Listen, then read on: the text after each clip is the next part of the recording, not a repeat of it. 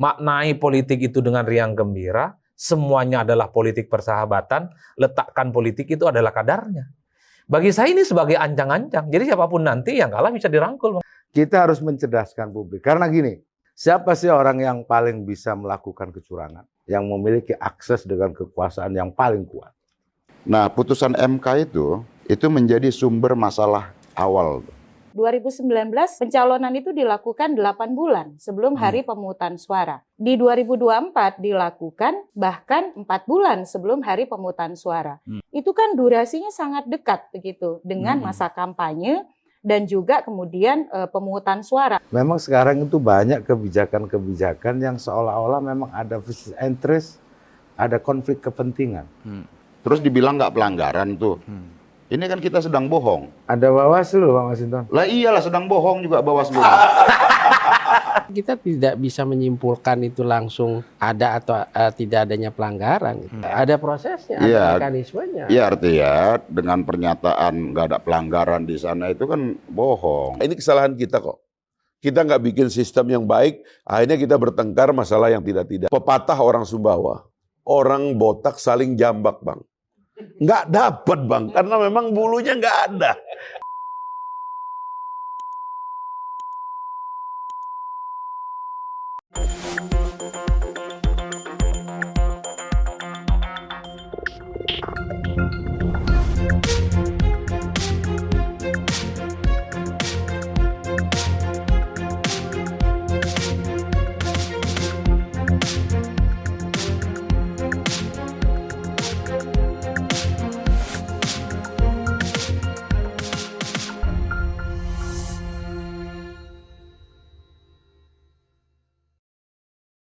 Bismillahirrahmanirrahim. Assalamualaikum warahmatullahi wabarakatuh. Waalaikumsalam. Salam sejahtera buat kita semua. Mudah-mudahan kita sehat, sukses, dan selamat. Amin. Itu paling penting. Banyak uang, kaya raya, nggak sukses, nggak selamat, nggak sehat, bahaya. Ya, ya, kan? Orang lain yang menikmati kekayaan kita. Jadi mesti sehat dulu. Siap, siap. Betapa banyak orang kaya raya punya nggak sehat, hmm. akhirnya yeah. di rumah sakit terus. Nah, kita ini berdoa kepada Allah Subhanahu Wa Taala supaya kita ini semuanya dalam keadaan amin. sehat. Amin, amin, cocok, amin, amin terus ini. Doa harus diaminkan. Yang lain ini nggak nggak amin. Saya aminnya dalam hati. Dalam hati, batin, amin batin. Lebih radikal takbir. Nah, ini sebenarnya baru pertama kali, ya. Unpacking Indonesia eh, melakukan dialog dengan enam tokoh di dalam studio Unpacking sendiri. Ini studio baru, jadi ini betul-betul eh, saya perkenalkan dulu. Dari sini Bung Fuadi, Puadi ya, bukan F ya, Puadi. Pakai P, Bang. Pakai P kan, makanya Puadi. Nah, Puadi hmm. ini dari Bawaslu. Kemudian eh, yang amin-amin terus ini, nah, siap. Jadi siap, siap. Ini amin, amin. Mas Kiai Haji ya, Jazilul Fawaid. Siap, Bang. Wakil Ketua Umum P K B. P K B. Tambahin, Bang, Doktor Kiai Haji. Hmm. Udah dok, ya dokter. Tapi ya, Kiai Haji yang repot itu nanti. Lebih baik yang dikenalkan P K B nomor satu. Itu, oh ya, ya, ya. Ya, jadi soal presidennya nomor satu nggak penting, yang penting P K B-nya nomor ya. satu. Ya. Setuju. Kemudian nih Mbak Titi Anggraeni ya. nah, dari Perludem ya. ya. Sekarang tidak ketua lagi, tapi Dewan Penasehat atau Pembina. Pem, Dewan Pembina ya. Ya. Nah, ya tolong kita dibina juga nanti. Nah, ini Bung Fahri Hamzah dari Partai Gelora. Ya. Saya sudah datang ke rumah ibunya di Sumbawa. Dan sudah datang ke satu pantai. Saya kaget. Saya tanya, ini pantai namanya apa? Pantai Gelora. Oh, serius itu, Bang? Kalau bicara aset... Pantai dan... atau partai? Hah? Pantai. Oh, nama pantai. Yeah. Jadi kalau bicara aset dan kekayaan, saya kira dari seluruh partai yang kaya itu Gelora. Oh. Punya pantai. Punya pantai. Matanya ya. Warnanya biru. Di ah. Jakarta ada Gelora Bung Karno. Ada Gelora Bung Karno. Punya kita juga itu. Semuanya pakai Gelora, punya partai Gelora. Iya, Bung Karno aja punya kita di Gelora. Ya, kemudian ini eh, yang juga sebagai pengamat politik, ya, Bung Adi Prayitno. Prayitno apa Pratikno? Belum berubah kan? Amin. Masih Prayitno ya? Amin, Pak. Dia belum geser ke Pratikno nih, ya, masih ya, Prayitno. Ya. Mindset naik sebentar lagi. Ya, pengamat politik yang sudah cukup kondang. Tiada T V yang tidak mengundang. Hmm. Iya, iya. Ya kan? Kadang-kadang kita capek, buka sana buka sini sama. Bung Fahri juga begitu. Kita buka sana Fahri lagi, TikTok. Yang namanya Instagram Fahri lagi, Adi lagi. Nah, betul, betul. Padahal yang punya podcast kita, tapi yang muncul mereka terus. Ya, Bung Adi ini dari Indo eh, eh. Parameter. Indo Parameter kan? Parameter. Parameter politik atau apa? Kalau Indo Barometer itu satu putaran, Pak. Ini murah-murah nggak tahu, Pak. Nah, jadi kami sebenarnya ada satu tamu lagi yang nanti kita tunggu ya. Tapi kita duluan aja, kita jalan saja. Itu Bung Masinton. Kita panggilnya Masinton Hak Angket. Jadi kalau hak angket yang nggak jadi tetap melekat sama dia, ya kan? Hak angketnya masih terus. Baik, saya mungkin untuk eh, memulai, ya. Tentu kan di sini eh, kalau kita bicara yang punya hajat, yang punya hajat tuh Bung Fahri sama Bung Pak Kiai Haji Jazilul, ini punya hajat nih, ya kan? Nah, biasanya kalau dalam acara-acara itu kan yang punya hajat dulu yang menyampaikan apa nih hajatnya. Jadi saya mulai dari Bung Fahri lah. Aduh, oh, silakan. Ya, nomor dua ya. Kok nomor dua? Eh, itu nomor dua iya. Capresnya. Ya, tapi capresnya. Kan kalau ini kan begini kan. Gelora ya, nomor tujuh. Nomor tujuh kan. Ya. Baik, gimana Bang? Apa yang mau harus saya sampaikan? Ya, saya kira kita kan melihat situasi politik ini ya.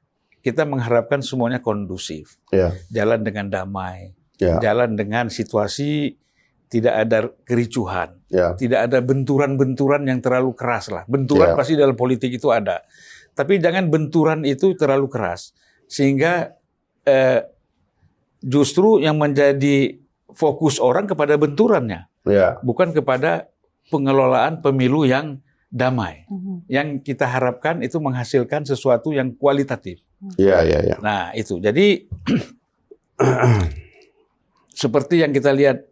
Situasinya sekarang itu kan saya ambil contoh begini Bung Fahri ya kan kawan-kawan sekalian, dua ribu empat belas itu tidak ada yang menyebut bahwa, bahwa pemilunya akan curang, itu nggak ada, bahwa ada ada persoalannya kampret lah cebong itu ada, tetapi tidak ada yang mengatakan pemilu ini akan curang. Dua ribu empat belas itu kan kalaupun ada sangat minim ya, tidak masuk ke tengah-tengah eh, pembicaraan yang terlalu masif gitu. Nah kemudian dua ribu sembilan belas juga tidak.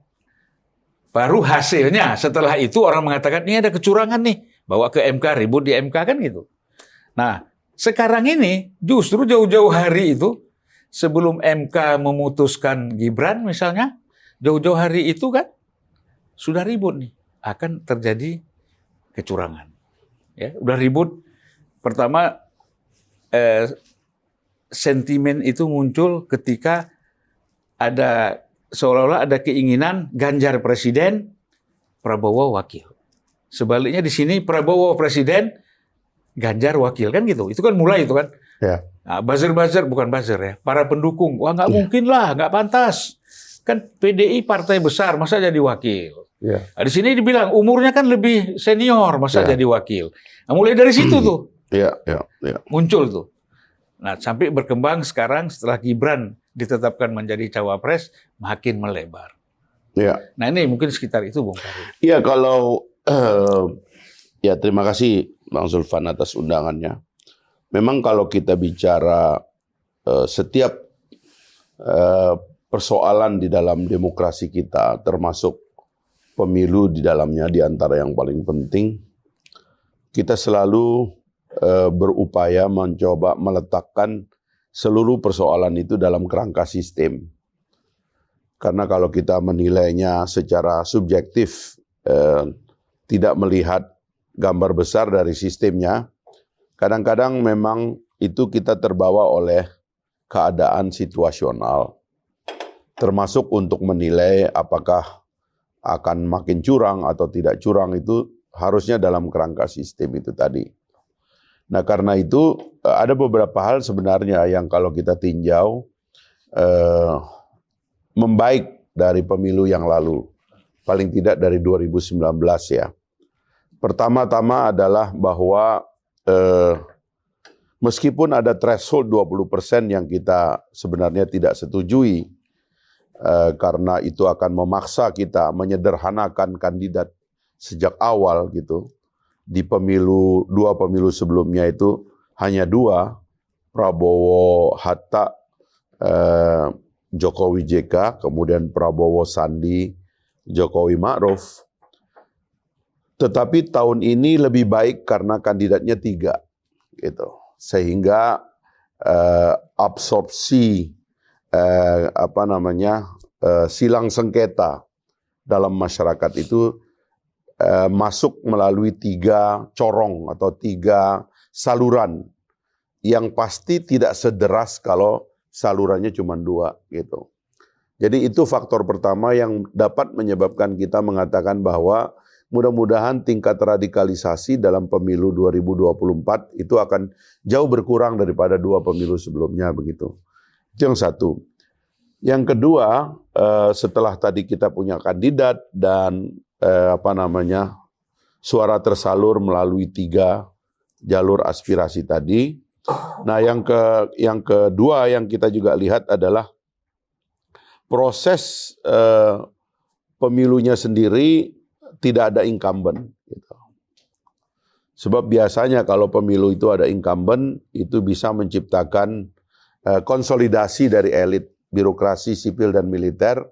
Untuk percaya bahwa sang incumbent itu pasti punya peluang lebih besar menang dan pasti terjadi kekompakan untuk eh, dalam tanda petik eh, mendukung kepada incumbent tersebut secara curang atau tidak curang begitu kan, kita nggak eh, simplifikasi seolah-olah semuanya akan curang gitu. Nah itu yang kedua yang eh, apa namanya meskipun di sini harus diberikan klarifikasi ter terkait keberadaan eh, anak presiden gitu. Saya tidak bisa mendramatisir keberadaan anak presiden itu sebagai lebih bermakna dari keberadaan presiden sendiri sebagai kandidat. Sebab pada dasarnya dalam sistem kita, toh yang akan jadi presiden itu adalah Prabowo. Presiden itu dalam sistem kita sangat kuat dan wakil presiden dalam sistem kita itu sangat lemah sebenarnya. Karena dia hanya eh, apa, mendampingi begitu dalam pelaksanaan tugas, dia hanya berfungsi apabila difungsikan. Bahkan dalam kerangka ini posisinya itu lebih rendah dari seorang eh, apa namanya menteri.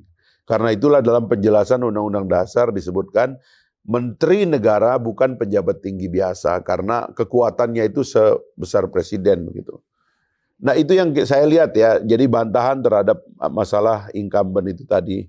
Nah berikutnya saya kira memang eh, apa boleh buat lubang-lubangnya masih ada. Pertama-tama karena penjadwalan pemilu tidak kita atur secara disiplin, mulai dari eh, apa namanya eh, debat ide, debat visi misi, ya kan. Baru kemudian kita eh, kontestasi antar kandidat. Ini kan agak melompat kepada kandidatnya gitu. Partainya tidak pernah diajak membedakan diri. Karena kita nggak juga berkepentingan membedakan partai, dikarenakan adanya presidential threshold dua puluh persen itu, sehingga terjadi anomali perkawinan antara partai-partai yang sebenarnya tidak layak kawin tapi dikawinkan gitu. Nah, eh, saya kira dan itu adalah salah satu sumber keributan utama kita ya eh, di setiap pemilu, karena tadi itu tidak ada korelasi antara gagasan pendirian partai dengan kandidat yang dimunculkan. Tadi kalau Abang mengatakan P D I P nggak layak dong jadi wakil, dia kan partai besar. Bagaimana dengan Golkar? Dia partai nomor terbesar nomor dua nggak dapat apa-apa. Tapi itu kan konsekuensi dari karena adanya presidensial threshold dua puluh persen itu. Nah, selebihnya menurut saya yang terakhir yang saya mau katakan, kita mesti percaya kepada sistemnya dan sistemnya ada di sana. Penegak hukumnya itu ada lima, eh, apa, pelaksana pemilu itu ada lima, ada K P U, Bawaslu, D K P P, ya kan. Sentra Gakkumdu, M K, itu termasuk semuanya adalah uh, penyelenggara pemilu. Dan yang menarik dalam pemilu kali ini, penanggung jawab pelaksanaan pemilu atau uh, ya penyelenggara pemilu itu ada di Menko Polhukam, yang merupakan salah satu kandidat wakil presiden. Jadi sebenarnya kalau ada komplain begitu, ya kita bisa banyak mengkomplain konflik of interest-nya, tapi itu juga bisa jadi garansi bahwa pemilu ini nggak akan curang, orang salah seorang eh, kandidatnya juga adalah penanggung jawab. Gitu. Kira-kira begitu Bang, saya melihatnya. Jadi mudah-mudahan pemilu hak kali ini yang tinggal delapan puluhan hari lebih ini yang nggak akan eh, seramai dua ribu Uh, sembilan belas, paling tidak yang saya katakan adalah kalau tidak ada delapan ratusan nyawa penyelenggara pemilu yang meninggal tahun ini dan tahun depan dua ribu dua puluh empat, khususnya pada empat belas Februari, mudah-mudahan itu artinya pemilu tahun ini lebih baik, gitu Bang, kira-kira. Ya, terima kasih. Saya ke Mbak Titi dulu ya, ya. Karena ini agak ini lompat nih. Nggak, bicara ya, Perludem ini. Perludem. Ini masih berkaitan. Tadi kan Bung Fahri mengatakan bahwa ini insya Allah akan berjalan dengan smooth yeah. dan damai karena di sini nggak ada incumbent. Mm-hmm. Jadi sebenarnya kecurigaan untuk adanya kecurangan itu harusnya lebih kecil. Mm-hmm. Tetapi kan justru sekarang ini yang kita lihat eh, kecurangan ini justru datang eh, dianggap dari kubunya Pak Jokowi, mm-hmm. ya karena ini kan logika orang mengambil karena ada Gibran di situ mm-hmm. pasti akan kecurangan menggunakan aparat dan segala macam. Nah, bagaimana pandangan dari Perludem melihat ini? Iya, eh, memang situasi eh, dua ribu dua puluh empat itu sangat berbeda dengan banyak pemilu eh, terdahulu. Kita mulai dari awal ya persiapan pemilu. Salah satu pemilu yang menentukan tahapan pemilu itu sangat berlarut-larut adalah dua ribu dua puluh empat. Kalau kita agak setback ke belakang, Undang-undang pemilu tidak diubah, walaupun kemudian keluar perpu. Ini juga agak unik ya. E, tetapi menetapkan tahapan jadwal justru makan waktu sangat panjang. Hmm. Karena di situ ada kepentingan atau interes pemerintah dan D P R yang sangat kuat. Terutama soal durasi kampanye. E, ketika K P U menawarkan pertama kali seratus dua puluh hari, e, ditolak, lalu e, sembilan puluh hari tetap tidak diterima, sampai akhirnya tujuh puluh lima hari. Dan anomalinya lagi tujuh puluh lima hari dianggap terlalu sempit kemudian hmm. begitu. Lalu juga soal pencalonan. Pencalonan juga berubah. dua ribu sembilan belas pencalonan itu dilakukan delapan bulan sebelum hari pemungutan suara. Di dua ribu dua puluh empat dilakukan bahkan empat bulan sebelum hari pemungutan suara. Hmm. Makanya ketika ada um, upaya hukum untuk menguji uh, pasal tentang persyaratan pencalonan, itu kan durasinya sangat dekat begitu dengan masa kampanye dan juga kemudian e, pemungutan suara kalau dibandingkan dua ribu sembilan belas.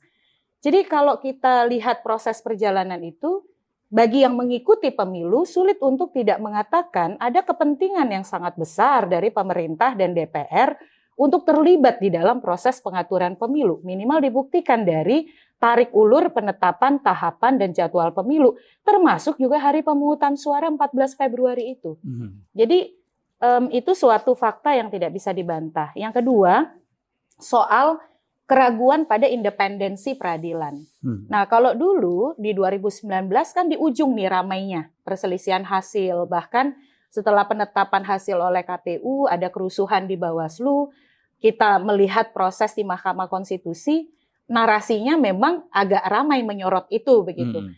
Tetapi sekarang bahkan um, kontroversi peradilan itu sudah muncul dari ketika pencalonan. Hmm. Apalagi tidak bisa dibantah ada putusan M K M K hmm. yang menyatakan terlepas kita setuju atau tidak. Tapi faktanya M K M K menyatakan ada pelanggaran etik berat begitu. Jadi dari sana saja ini pemilu yang justru tensinya sangat tinggi. Hmm.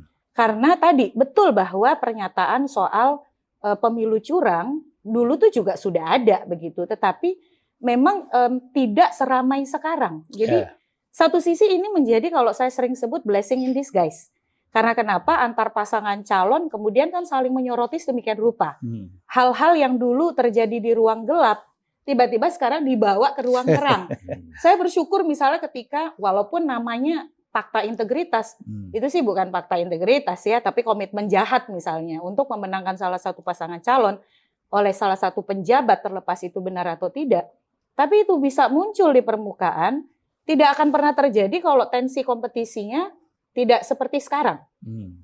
Karena kemampuan masyarakat sipil atau kita orang kebanyakan tidak akan sebaik itu untuk mengungkap persoalan-persoalan, membawa sesuatu yang di ruang gelap ke atas meja. Nah, tetapi ada juga residu yang berbahaya kalau ini tidak terkelola dengan baik, tidak direspon oleh penegakan hukum, profesionalisme dan netralitas penyelenggara, dia akan membawa ekses pada potensi benturan antar massa pendukung hmm. yang cukup tinggi. Karena tadi ya, misalnya pasca putusan M K M K, itu banyak sekali gerakan-gerakan yang bicara soal pemilu bersih, pemilu damai, tolak ketidaknetralan aparat begitu ya, pengawalan pemilu, pemilu jujur, adil, dan lain sebagainya. Terlepas apapun motif mereka, saya kira itu bagus-bagus saja buat pemilu. Tapi sekali lagi, kalau dia tidak diimbangi oleh penegakan hukum yang responsif, penyelenggara pemilu yang menunjukkan kemampuan tata kelola penyelenggaraan pemilu yang baik, ini eksesnya bisa buruk. Ketidakpercayaan pada proses pemilu, hasil pemilu, dan sampai pada delegitimasi hasil. Jadi bukan hanya soal kita dapat orang yang terpilih, tetapi residu itu akan terpelihara terus bahkan setelah pemilu. Oke, saya ke Pak Kiai ini, Pak ya, Kiai Jazilul. Pak Kiai. Eh, dalam konteks suara-suara, kan itu suara-suara yang kita lihat di media sosial, hmm. itu kan kayaknya dari kita sebut Amin ya. Anies Muhaimin. Anies Muhaimin. Nah, singkatnya Amin. Bahwa eh, tidak ada tuh suara ini akan curang. Ya kan? Saya melihat di media sosial itu para pendukung Amin ini tidak menyuarakan itu. Diam aja, senyap aja. Justru yang paling banyak menyuarakan itu kan terus terang saja kalau kita bicara partai kan P D I P. Ya kan? Ya mungkin nggak tahu lah ini merasakan ada sesuatu yang mereka rasakan sehingga mereka reaksinya sangat keras soal itu. Ya. Ya kan? Nah kemudian eh, kalau kita lihat dari Amin, Anies Muhaimin ini, para pendukungnya, relawannya, itu tidak muncul itu. Nah ini orang bertanya nih, apakah memang yakin pemilu ini tidak ada kecurangan? Atau memang sudah tahu ada kecurangan kita diam-diam aja? ini, ini antara dua itu. Itu satu pertanyaan saya. Kedua, apa betul nih? Sudah ada komunikasi antara tim Ganjar dengan tim eh, Anies misalnya. Itu aja saya kira perlu mendapat penjelasan. Ya, jadi pasangan Amin ini ya saya ngutip Bang Zulfan aja. Hah, apa? Ini pasangan antitesa. Ya. Kira-kira begitu. Keren. Sehingga kita nggak sibuk-sibuk soal kecurangan karena kita punya narasi sendiri. Oh gitu. Narasi kami adalah narasi perubahan. Hmm. Nah biasa di setiap uh, menggunakan narasi perubahan atau sesuatu yang baru itu pasti ada hambatan-hambatan. Hmm. Yang kemudian Bang Zulfan bilang sendiri, ini nggak mungkin mendaftar. Nggak yakin saya. Saya baca itu deh. Ya, ya. Ternyata pasangan Amin pertama kali mendaftar. Makanya kita ah, aminkan. Ah ya, dah. Karena narasi perubahan diyakini oleh Amin ini akan mendapatkan magnet yang kuat dari publik, hmm. gitu. Oke lah bahwa kecurangan yang terjadi katakanlah uh, pengubahan konstitusi di M K itu biarlah milik publik yang akan menilai. Hmm.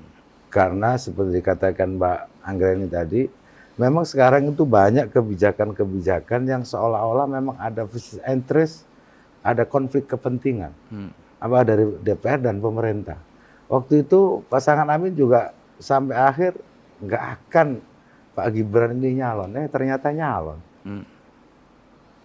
Nggak ada itu Pak. Nggak yakin. Ya? Nggak yakin. Oh nyalon, bagus lah. Yang yakin cuma saya, delapan bulan yang lalu. Iya, bagus lah karena Amin ingin perubahan. Iya, gitu.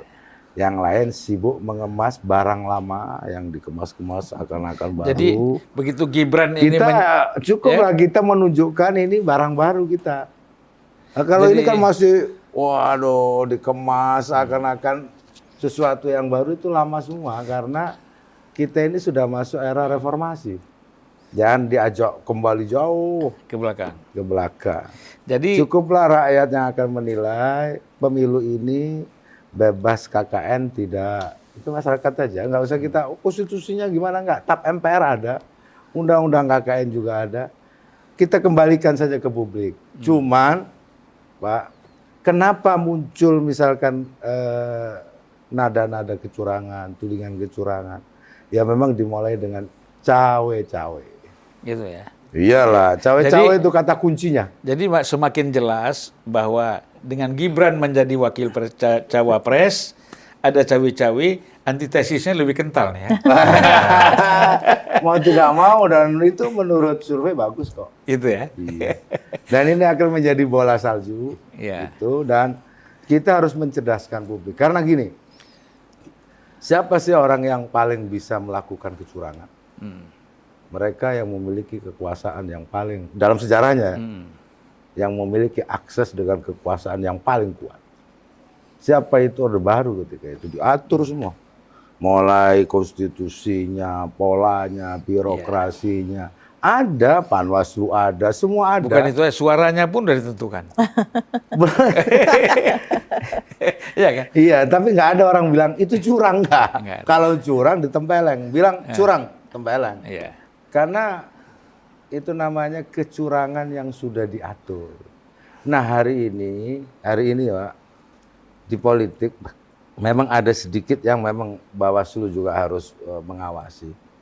Karena ada perubahan di masyarakat, karena uh, politik itu seakan-akan itu hanya soal urusan kekuasaan. Hmm. Akhirnya menghalalkan semua cara. Di bawah juga begitu, yang nyalek, yang jadi presiden dianggap, dianggap cari kerja. Hmm. Akhirnya yang terjadi pola manipolitik. Yang kalau tanya apa sih pemilu itu? Kalau di bawah, ya amplop-amplopan lah sekarang. Itu yang menurut saya yang tugas Bawaslu. Bawaslu. Karena seakan-akan budaya manipolitik itu sudah biasa.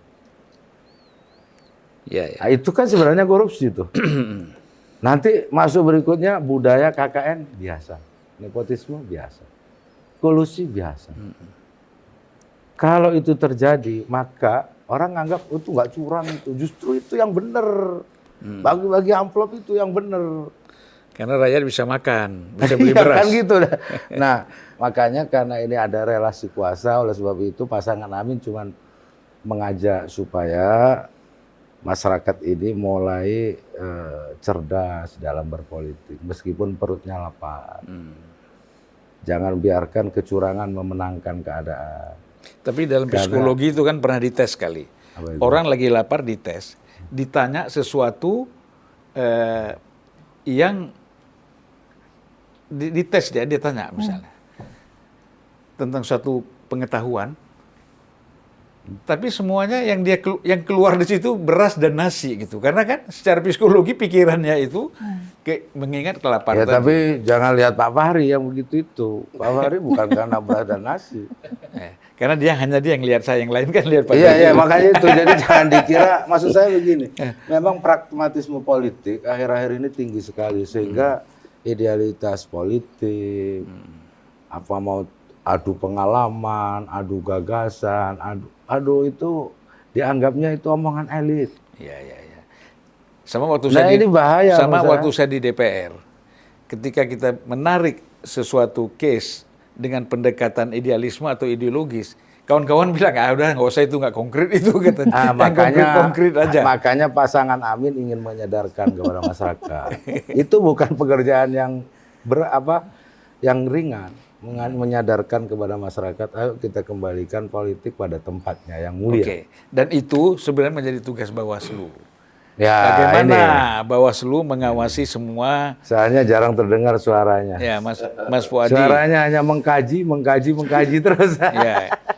Nah, makanya kita bersyukur sekali Mas Fuadi hadir di sini. Ini kan mungkin kita sudah ikuti semua ya, yang berkembang di media sosial, di televisi, di YouTube, di mana-mana itu tentang persoalan eh, pemilu jujur dan adil. Itu harapan. Tetapi juga di sisi lain ada kekhawatiran. Tebal sekali kekhawatiran itu. Ya, sehingga ketidakpercayaan kepada orang. Sebagian orang itu sudah mulai percaya ini pemilu ini nggak, pasti nggak jujur, tidak jurdil kan gitu. Ya, apalagi tadi ada manipolitik lewat amplop segala macam. Saya nggak tahu batas-batas pengawasan yang dilakukan oleh Bawaslu itu sampai mana. Nah, itu kita perlu tahu kan. Jangan sampai kita menyalahkan Bawaslu, padahal ini bukan tugas dia gitu loh. Gimana Pak Fuadi? Ya, oke. Okay. Yang pertama saya ucapkan terima kasih nih Bang Zulfan atas undangannya. Ya, sama-sama. Ini saya memang harus perlu sampaikan ya. Jadi kalau tadi Bung Fahri bilang sebagai pelaksana penyelenggara itu ada lima. Kalau diatur di Undang-Undang tujuh itu sebetulnya kan penekanannya ada tiga sebetulnya. Uh, yang pertama adalah K P U, kemudian hmm. Bawaslu dan Dewan Kehormatan Penyelenggara Pemilu ya. Nah uh, kalau dirujuk tadi juga Mbak Titi sudah nyinggung, kita ini sebetulnya pemilu di dua ribu dua puluh empat menggunakan undang-undang yang sama dengan sebelumnya gitu kan. Hmm. Pastinya potensi-potensinya penanganan pelanggaran juga nggak beda jauh gitu loh. Hmm. Ngomongin politik uang, netralitas A S N, hoax hmm. dan sebagainya gitu. Nah, e, Bawaslu ini e, diberi tugas dan kewenangan selaku lembaga e, organ negara yang e, sebagaimana diatur di ketentuan pasal sembilan puluh tiga itu mengawasi tahapan e, penyelenggaraan. Kita punya e, role model pertama memasuki apa yang disebut e, membentuk I K P ya. Hmm. Indeks uh, kerawanan uh, pemilu. Kita melakukan satu uh, identifikasi, hmm. kemudian juga memetakan dari tiap-tiap uh, provinsi, kemudian ke tingkat kabupaten kota, kemudian wilayah-wilayah mana yang masuk dalam kategori, uh, kategori rawan atau tidak. Nah kemudian dalam menjalankan uh, tugas itu setelah kita uh, melakukan membentuk satu apa yang disebut I K P tadi ya. Kemudian bagaimana kita harus bisa mensosialisasikan apa namanya berkaitan tentang regulasinya dan sebagainya. Kemudian juga di beberapa daerah kita membuat uh, apa membentuk ya uh, uh, desa an, uh, binaan. Jadi anti politik uang dan itu sebagainya. Itu di bawah Panwaslu. Uh, masing-masing di tiap uh, sesuai dengan lokusnya ya apa namanya uh, wilayahnya masing-masing. Hmm. Dari provinsi. Jadi kalau di D K I ini dari provinsi di break ke beberapa kabupaten kota sampai kemudian turun ke tingkat kecamatan, kelurahan sampai ke... Panwaslu uh, masih ada nggak sih? Kalau uh, Panwas itu masih ad hoc ya. Jadi ah. yang ad hoc itu di tingkat kecamatan. Hmm. Panwas di kecamatan, ada P K D di tingkat kelurahan sampai kemudian di bawah P K D itu pengawas T P S. Jadi dalam... Satu T P S secara itu... Secara struktural itu di bawah Bawaslu? Di bawah Bawaslu. Digaji nggak mereka tuh? Digaji. Oh digaji. Nah, oke. Okay. Pantas anggarannya besar ya. Uh. Karena rupanya sampai bawah ada gajinya. Sampai kan ini supaya T P S. Orang tahu. Karena dia pikir kok, kok besar sekali anggarannya. Hmm. Ternyata ada struktur sampai ke desa, sampai yeah. ke kecamatan, sampai ke kelurahan. Yeah. Itu adalah organnya Bawaslu. Sampai ke T P S. Sampai, sampai ke T P S. T P S. Yeah. Jadi dari tingkat pusat, lima orang di provinsi, tingkat kabupaten kota, mm-hmm. kecamatan, kelurahan sampai ke tiap T P S. Mm-hmm. Jadi setiap uh, T P S ada, ada satu pengawas T P S. Kecuali kalau K P U ada tujuh uh, K P P S di dalam satu T P S. Mm-hmm. Tambah dengan saksi parpol dan sebagainya. Nah kembali lagi ya, ini berkaitan tentang tugas kita untuk mengawasi uh, tahapan uh, penyelenggaraan dan sebagainya. Nah, Nah tentunya kita juga mempunyai pegangan aturan main karena kan kita regulasi nih, regulator yang menjalankan hmm. aturan main yang ada dalam menjalankan tugas dan kewenangan itu. Nah kita memastikan ya sosialisasi berjalan, kemudian melakukan dalam konteks pencegahan tadi saya sudah sampaikan harus ada I K P dan sebagainya sampai kemudian dalam proses pengawasannya kemudian diduga ada dugaan pelanggaran ya kita melakukan proses apa yang disebut penindakan. Nah, pintu masuk di e, Bawaslu itu kan melalui dua.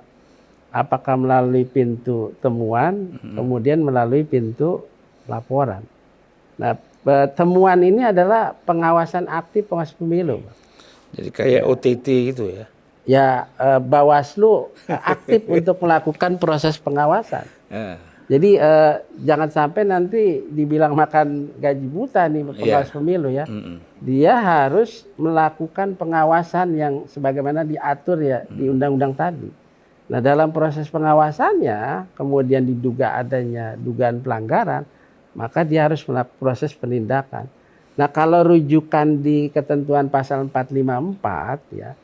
Ini eh, silakan masyarakat ya, warga negara Indonesia, pemantau peserta pemilu yang misalkan eh, mau melaporkan adanya dugaan pelanggaran ya harus segera dilaporkan. Bukan berarti Bawaslu pasif di situ hmm. karena ada eh, misalkan begini. Eh, di lapangan ada informasi awal nih terkait adanya dugaan pelanggaran. Tadi Bang Wajil mengingatkan adanya politik uang dan sebagainya. Lalu informasi awal itu datang ke Bawaslu. Misalkan anggap saja Bang Jul informasi ke saya lah. Lewat Japri lah. Kemudian hmm. dalam bentuk video dan sebagainya. Nah itu namanya informasi awal. Hmm. Nah informasi awal itu kita harus telusuri. Dalami ya untuk dilakukan apakah ada dugaan pelanggaran atau tidak gitu. Jadi itu pun dalam konteks penelusuran kita nggak bisa langsung Uh, di sana ada politik uang itu Bawaslu jangan diam saja gitu. Ini hmm. ada ada mekanisme, hmm. ada ada ada rule ya, ada aturan main yang nggak mungkin Bawaslu harus mudah memanggil tanpa ada aturan mainnya. Nah kita punya rujukan peraturan hmm. Bawaslu. Jadi kalau K P U itu punya P K P U, kita punya peraturan Bawaslu. Hmm. Kita punya Perbawaslu tujuh tentang temuan dan laporan ya. Jadi kalau misalkan ada laporan, kita punya waktu dua hari. Yang agak sulit mungkin itu serangan pajar ya. Oke. Okay. Ah, bagaimana memantau serangan pajar ini? Kita lagi subuh Allahu Akbar serangan pajar masuk, belum assalamualaikum udah selesai itu. Ya, ya memang ini eh, terkait serangan pajar ini kan saya juga pernah punya pengalaman di dua ribu tujuh belas, dua ribu sembilan belas ya. Di Bawaslu juga. Ya, di Bawaslu dulu pernah di Panwaslu Kota Jakarta oh, Barat iya. ya, di D K I.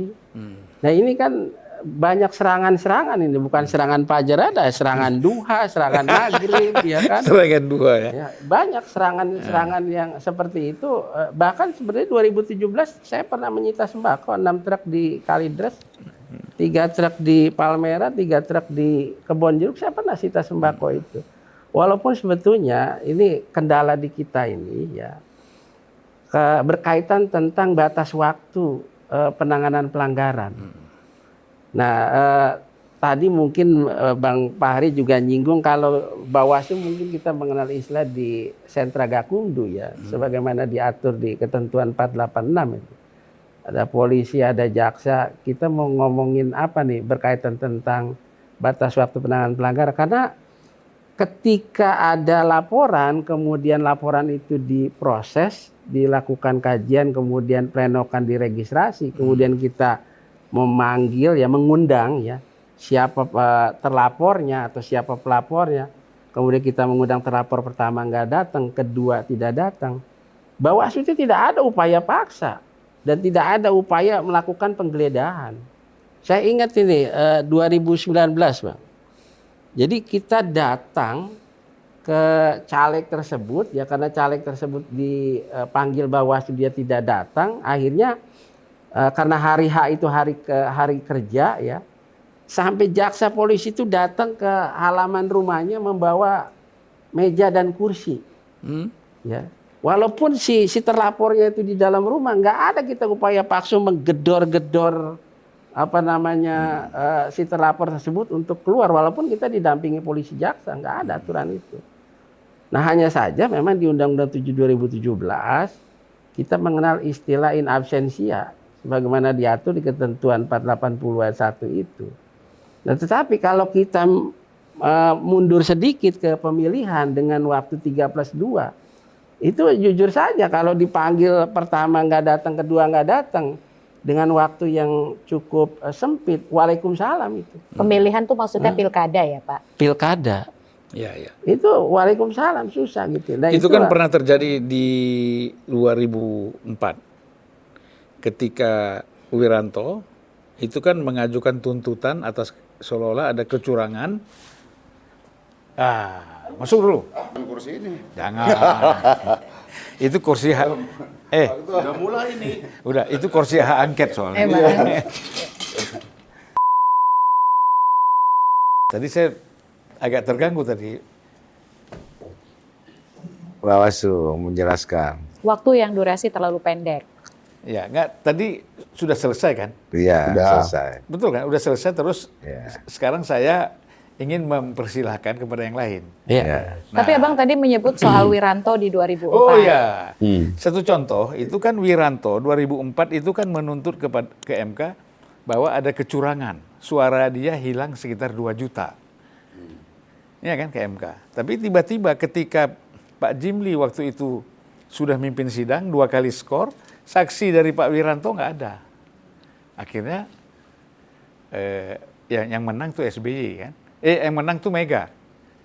Masuk putaran kedua. Ya, ini kan masuk putaran ya, kedua. Ya, ya. Nah, jadi putaran pertama Mega masuk putaran kedua karena suara Mega lebih tinggi dari Wiranto. Gitu. Itu masuk putaran kedua. Nah jadi kira-kira kan eh, putusannya seperti itu karena nggak saksi yang bersangkutan atau orang yang bersangkutan tidak hadir maka bisa di apa diskualifikasi ya gitu. Baik, terima kasih. Mungkin karena Bung Masinton ini baru sampai, biar dia menyerap dulu. Iya betul, nah, betul Bang, menyerap betul. Dulu. Nah, kita sekarang persilakan ke Mas Adi Prayitno. Ya kan, saya paling takut sebut nama dia nih. Antara Prayitno dengan Pratikno itu tipis. Ya kan? Tapi nampaknya dia belum merubah, masih Prayitno. Nah, Mas Adi, tadi kan Mas Adi sudah mendengar semua ya, mulai dari Pak Fahri semuanya problem-problem yang akan kita hadapi ke depan ini. Memang sebenarnya kita tak usah lagi bicara apa yang sudah terjadi di belakang. Di belakang ini kan seperti kata Mas Jazilul tadi, sudahlah. Itu sudah terjadi, kemudian bagaimana di depan tidak terulang lagi, dan kemudian kita semuanya menjaga yeah. untuk ke depan ini kita lebih lebih tenang, lebih aman. Masing-masing menyusun konsep-konsep, ya, pikiran-pikirannya, ide-ide dan gagasannya, untuk memang apakah diperdebatkan, disampaikan kepada publik, supaya serapannya itu lebih dalam, kan gitu, lebih lebih mantap gitu. Nah ini Mas Adi silakan. Dari ini dari provinsi Suba, Surabaya Timur. Karena kan Madura katanya Surabaya Timur ya. Betul. Kabupatennya kurang. Madura, Madura itu Bang. uh, apa ya? Kalau saya sebenarnya secara prinsip sejak mengenal pemilihan presiden secara langsung dua ribu empat sampai dua ribu sembilan belas yang lalu, ada satu fatsun dan mazhab politik yang saya kira memang ini agak jarang terjadi di tempat yang lain, bahwa politik gotong royong itulah yang selalu memunculkan satu kesepakatan politik yang tak tertulis, bahwa maknai politik itu biasa-biasa saja. Itu yang menurut saya, saya selalu ulang-ulang. Kenapa? Karena kemungkinan-kemungkinan pihak yang menang itu selalu merangkul pihak yang kalah. Begitupun sebaliknya, pihak yang kalah selalu menjadi bagian dari koalisional politik kekuasaan yang memenangkan pertarungan. S B Y melakukan itu, Jokowi juga melakukan itu, dan rasa-rasanya di dua ribu dua puluh empat akan terjadi hal yang serupa. Karena memang ada satu teori yang menurut saya sampai saat ini sebenarnya tidak terbantahkan. Apa yang disebut dengan cacat bawaan dari satu sistem presidensialisme multipartai ekstrim, Bang. Di mana cacatnya? Bahwa seringkali memang terjadi polarisasi yang cukup kuat antara eksekutif dan legislatif. Ada satu temuan yang menurut saya juga terjadi di Indonesia. Dalam sistem presidensialisme multipartai ekstrim, ada satu fenomena yang nyaris tidak bisa dibantah dalam dua kali kita punya presiden dipilih secara langsung, yaitu minority presiden. Presiden yang terpilih itu seringkali tidak mendapatkan dukungan mayoritas di parlemen. Itu terjadi pada S B Y dua ribu empat dan terjadi pada Jokowi dua ribu empat belas. Oleh karena itu, pihak-pihak yang kalah dengan cara apapun selalu dirangkul untuk menjadi bagian politik, ya, entah itu di parlemen ataupun koalisi-koalisi relasional kekuasaan lainnya di parlemen. Itu yang pertama. Yang kedua, saya juga di dua ribu dua puluh empat rasa-rasanya kalau kita mendengar narasi semua yang bertanding, nomor satu, nomor urut dua, dan nomor urut tiga, itu rasa-rasanya sama. Maknai politik itu dengan riang gembira, semuanya adalah politik persahabatan, letakkan politik itu adalah kadarnya. Bagi saya ini sebagai ancang-ancang. Jadi siapapun nanti yang kalah bisa dirangkul Bang Fahri. Siapa yang bisa membayangkan dulu Bang Fahri yang begitu agresif dengan Jokowi sekarang bisa menjadi bagian satu kolam koalisi. Itu itu yang saya kira satu politik fakta gotong royong ini. Politik gotong royong. Oleh karena itu saya selalu ingin mengajak kepada siapapun, mari kita tinggalkan politik kita yang selama ini polos-polos ini, Pak. Kita ini kan berpolitiknya polos. Kenapa saya sebut polos? Ada sesuatu yang menurut kita itu nggak rasional, tapi dalam politik kita itu rasional. Siapa yang bisa membayangkan bahwa Gus Jazilul dengan P K S itu akan berkoalisi? Saya selalu mengatakan itu baina sama wal lubang sumur. Sulit, Pak. Membayangkan... Nanti dulu, yang samanya siapa, lubang sumur nah, siapa? Ini? Itu lain hal. Saya kan dari dulu agak sulit membayangkan bagaimana P K S itu... Kecuali perubahan, karena perubahan nggak berubah gitu kan. Saya kan selalu mengatakan, siapa yang bisa membayangkan bahwa teman-teman P K S sampai hari ini paseh gitu loh, Pak. Nyanyi halal waton gitu. Sesuatu yang selama ini memang berjarak secara diametral. Siapa yang kemudian bisa membayangkan secara polos tiba-tiba Pak Jokowi beda pilihan politik dengan Bang Masinton coba. Dulu saya termasuk yang meyakini hakul yakin Pak Jokowi itu tidak akan kemana-mana. Tapi pilihan politiknya kan orang udah tahu. Di dua ribu dua puluh empat, termasuk misalnya soal ketidakmungkinan dan saking polosnya kita berpolitik. Mas Wali Kota Solo maju di dua ribu dua puluh empat. Semua orang bertaruh dalam tanda kutip bahwa Mas Wali tidak akan maju. Sekalipun ada keputusan di Mahkamah Konstitusi. Oleh karena itu, di dua ribu dua puluh empat sekalipun ada eskalasi politik yang relatif tensinya agak sedikit mulai naik. Tentu menuju kampanye di dua puluh delapan November. Ini narasi-narasinya sudah mulai muncul. Narasi tentang kecurangan, intimidasi, dan seterusnya. Mungkin itu adalah fakta politik yang tidak bisa kita bantah. Tapi ini kan selalu terulang dalam setiap pemilu ke pemilu. Kalau kita breakdown satu persatu, narasi-narasi tentang kecurangan dan seterusnya, itu kan dimulai dari putusan Mahkamah Konstitusi, terlepas pro dan kontra. Yang kedua misalnya ada penurunan sejumlah billboard dan baliho yang hanya terjadi pada satu paslon, tapi tidak terjadi kepada paslon yang lain. Atau sebelum... Misalnya pasangan Amin itu merasa di berbagai tempat acaranya selalu batal secara mendadak dan tiba-tiba gitu loh Pak. Kan itu adalah fakta-fakta yang memang tidak bisa kita bantah. Tiba-tiba muncul ada fakta integritas yang kata Mbak Titi tadi. Yang dulu dari ruang gelap sekarang di atas meja, terang benderang. Bukan fakta integritas, komitmen jahat. Apapun lah judulnya. Dan seterusnya. dan seterusnya. Atau misalnya ada partai politik tertentu yang merasa tidak nyaman ketika ada patroli oleh sejumlah oknum. Ya, pihak keamanan yang dinilai menjadi bagian sesuatu yang ini turut tidak akan nyaman gitu menuju dua ribu dua puluh empat. Ini kan fakta-fakta yang memang saya kira menjadi ramai dan tentu saja menjadi suatu hal yang penting dilihat. Tapi at the end of the day-nya bagi saya, semua ini kan hanyalah sebatas konsumsi politik.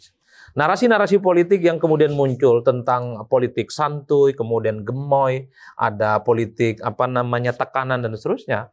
Bagi saya bagian dari strategi politik yang lain, di luar hal-hal sifatnya substantif.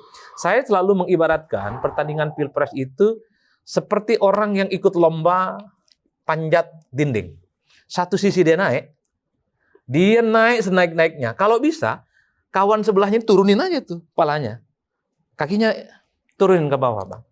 Kalau ada itu, dua... Itu namanya ilmu kepiting. Nah, apapun lah itu judulnya, yeah. Pak. Tapi kan orang lomba panjat tebing kayak gitu, Mbak. Kalau ada tiga calon naik ke atas, selain ingin naik nyaman sendirian, kalau bisa dua lawannya tarik aja kakinya satu persatu biar melorot kakinya ke atas.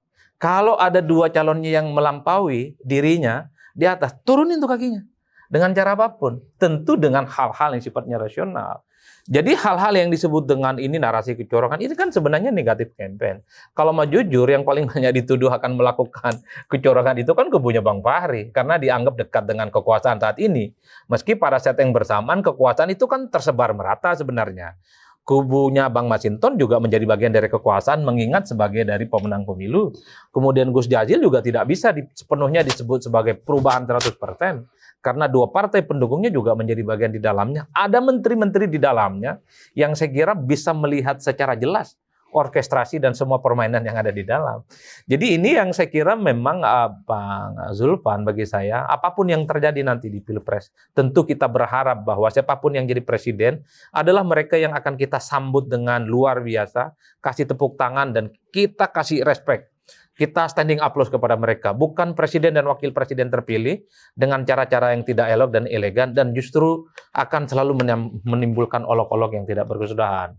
Oleh karena itu, di antara sekian pemanasan menuju kampanye dua puluh delapan November dua ribu dua puluh empat. Ini, iya, dua puluh delapan November, tanggal dua puluh delapan November ya. Saya kira semua permainan-permainan politik tentu harus dikembalikan kepada aslinya. Sesuai dengan Undang-Undang Nomor tujuh dua ribu tujuh belas, semuanya sudah transparan dan clear. Yang ramai belakangan ini adalah bagaimana pasal dua ratus delapan puluh, Pak. Soal netralitas A S N ya.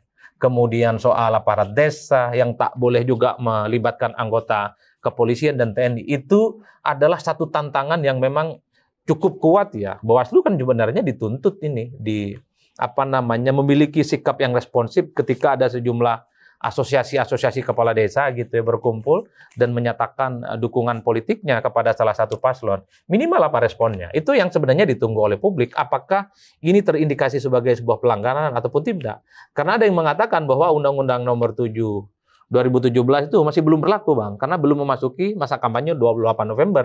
Ada juga yang mengatakan ini tidak ada unsur kampanyenya karena tak ada ajakan di dalamnya. Banyak cara lah pokoknya. Banyak untuk, cara untuk ngeles. Nah, apapun lah Mbak Titi nanti bisa jelaskan itu.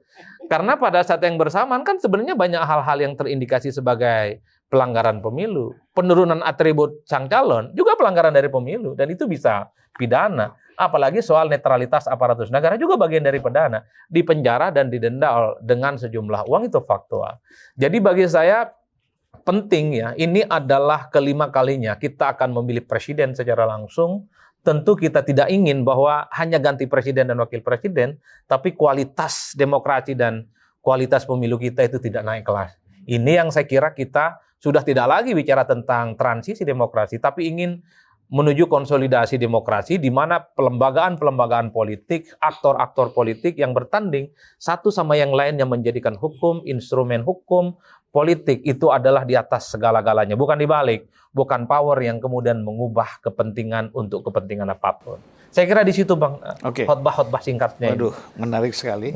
Saya kira kalau bagi pemirsa ini agak kurang panjang penjelasannya Adi. Gitu. Nah, kita masuk ke Bung Masinton. Masinton inilah orang yang pertama, ya. Tapi untuk menyebut nama yang pertama harus lengkap. Masinton Angket Pasar Ibu. Nah, itu supaya yang lengkap. Selanjutnya panggil Masinton aja.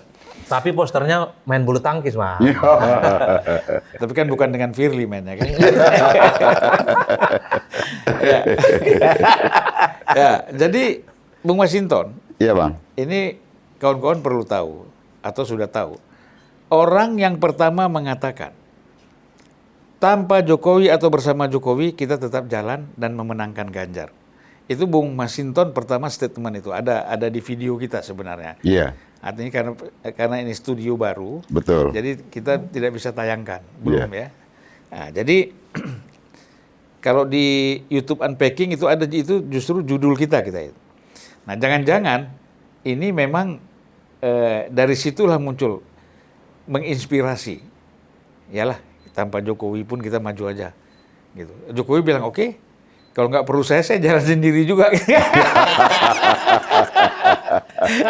Jadi bisa jadi saya tidak mau mengatakan bahwa Bung Sinton inilah yang membelah antara Pak Jokowi dengan oh. P D I P ya.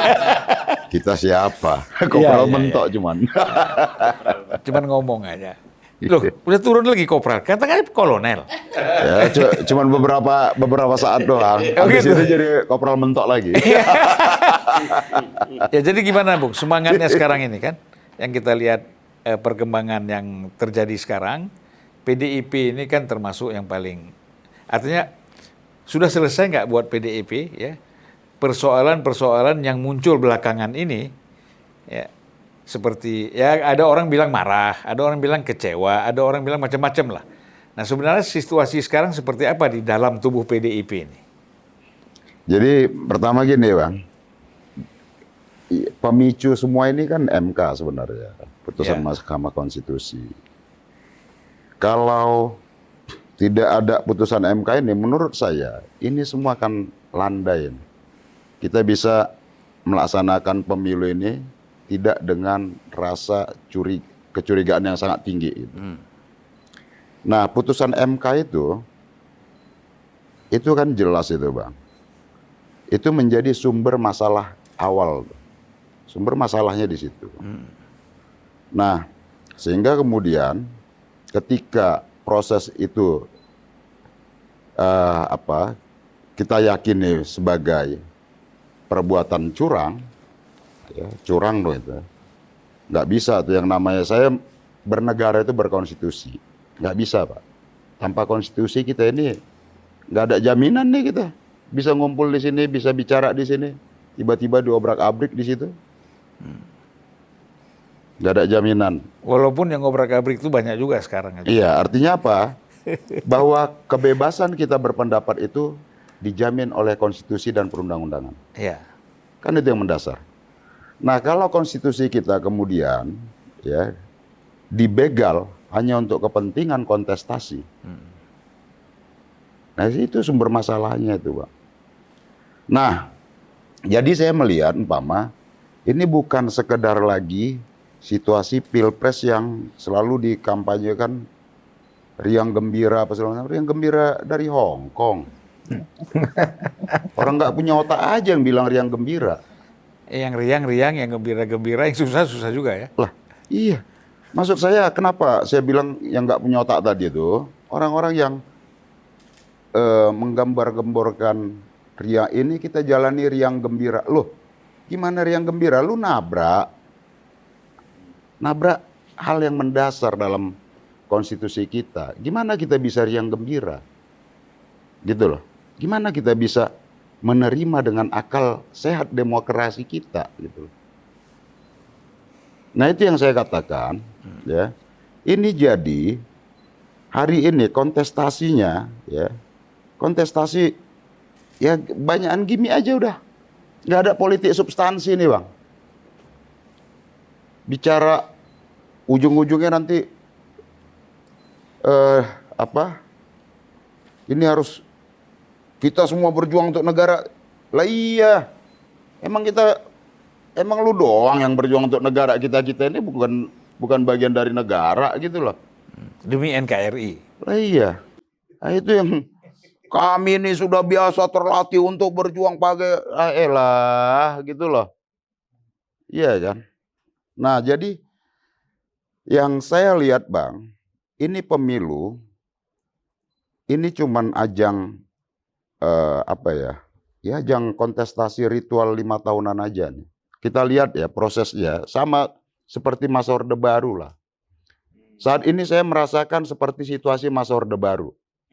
Kita lihat nih. Jadi pemilu ini prosedural aja ya? Dari mulai M K itu. Dari mulai M K. Gitu loh, tabrak tuh. Oke. Okay.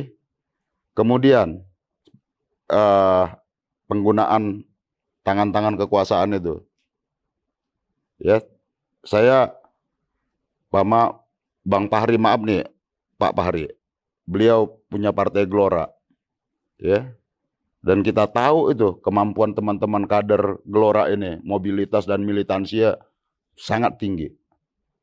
Tapi lihat aja coba secara atribut dibanding dengan partai partainya apa tadi Pak? Kaisang, P S I. Ah itu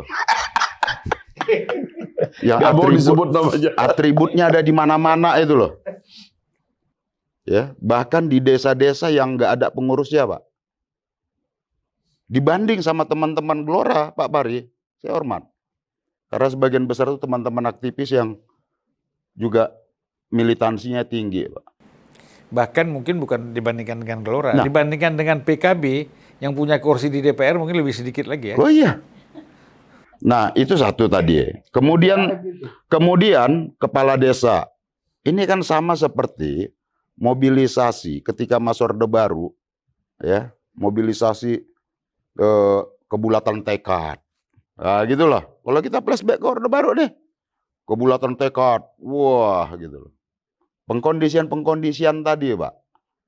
Kemudian yang kita tahu, hasil dari pemilu itu hanya prosedural ansih aja. Yang hasilnya kita sudah tahu, pemenangnya pasti Golkar pada saat itu. Belum Partai Golkar. Kalau nanti masih dua ribu dua puluh empat tadi. Yang pasti pemenangannya belum tahu. pemilu dua ribu dua puluh empat ini. Nah. Kita lihat, Bang. Eh, sejauh mana penggunaan tangan-tangan kekuasaan tadi itu. Nah, itu yang mau kita ingatin. Biar ini bertarungnya kontestasi demokrasi yang fair. Jadi tidak kira-kira ada begini, aturan yang boleh kira-kira dilanggar. Kira-kira begini, kalau Prabowo sama Gibran menang, itu ada tangan-tangan itu. Ya kalau kita lihat, indikasi-indikasi kan ada. Ya kan kita lihat tuh. Hmm. Ini banyak sekali pertanyaan. Kemarin telanjang tuh kepala desa, ya. Terus dibilang nggak pelanggaran tuh. Hmm. Ini kan kita sedang bohong. Ada Bawaslu, Pak Masinton. Lah iyalah sedang bohong juga Bawaslu. Atau nanti Bawaslu baru berfungsi mulai tanggal dua puluh delapan ya? Atau sudah berfungsi sekarang di pengawasannya? Ya seperti yang tadi saya sampaikan bahwa kita tetap fokus dan konsentrasi untuk melakukan pengawasan. Jadi yang apa yang disampaikan Bung Masinton itu jangan dikira kemarin tidak ada pengawas. Sampai di tingkat kecamatan, kelurahan yang tadi saya sampaikan P K D, kabupaten, kan kita tidak bisa menyimpulkan itu langsung ada atau uh, tidak adanya pelanggaran. Gitu. Hmm, ada kita, prosesnya. Ada prosesnya, ya, ada mekanismenya. Iya artinya dengan pernyataan nggak ada pelanggaran di sana itu kan bohong. Maksud Bukan, saya kalau itu belum, tadi belum. disampaikan. Ini lagi proses maksudnya. Oh iya beberapa kita track aja tuh pernyataan-pernyataan uh, teman-teman Bawaslu gitu ya. Itu ya, yang kita betul. bilang. Karena tidak ada ajakan.